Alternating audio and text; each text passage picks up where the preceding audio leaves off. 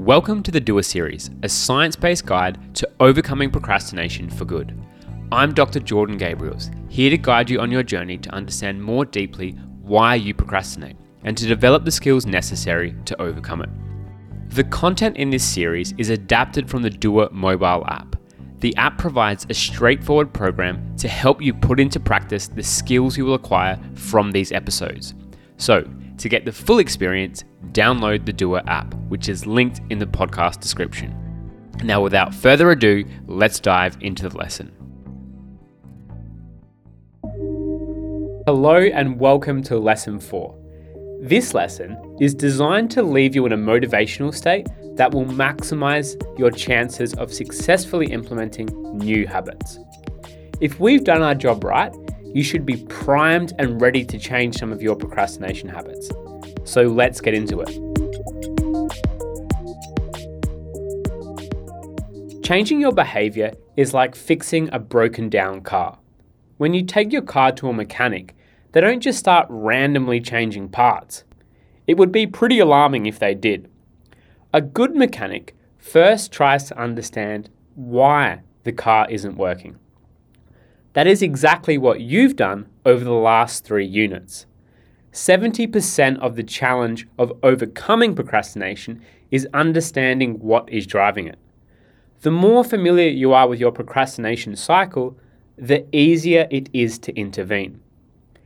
In a moment, we'll introduce you to the four points in the procrastination cycle where you can intervene. However, before we do that, we're going to review the entire procrastination cycle one more time. The reflections you've done over the last three units have introduced you to the six steps of the procrastination cycle.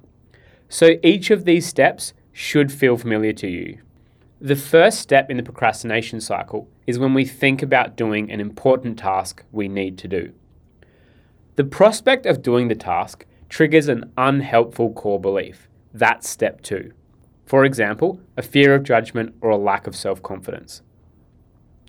Those unhelpful core beliefs trigger step three a feeling of discomfort, such as dread, stress, or overwhelm. To avoid those negative sensations, we create rationalizations to feel okay about putting off the task. That's step four. Emboldened by those rationalizations, we do an alternative task, such as checking emails or scrolling social media. That's step five. Finally, the alternative task creates a range of positive outcomes, like finding amusing content, and negative outcomes, like backfiring self criticism. That's step six. Those outcomes serve to reinforce our procrastination, keeping us stuck in the procrastination loop. At the end of this audio lesson, We'll show you this six step process in a simple visual diagram. The diagram condenses everything you've learned into a single visual.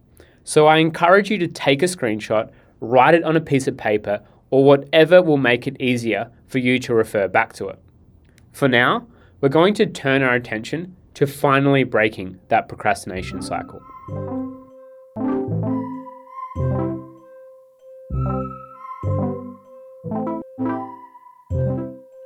As you learnt in Lesson 1, there are over 1,000 published studies on interventions to overcome procrastination.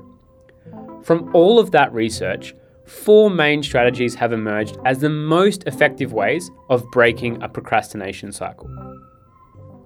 The first strategy is to modify the task or your environment. The second strategy is learning to dismiss rationalizations, also known as procrastination excuses. The third strategy is to adjust unhelpful core beliefs. And finally, the fourth strategy is learning the skill of tolerating discomfort. Across the next four units, we'll take a deeper dive into each of these strategies. We'll give you a chance to practice each of them so you can see which strategies are most effective for you. Most importantly, we'll also help you start to integrate them into your everyday life so you can solidify your identity as a doer.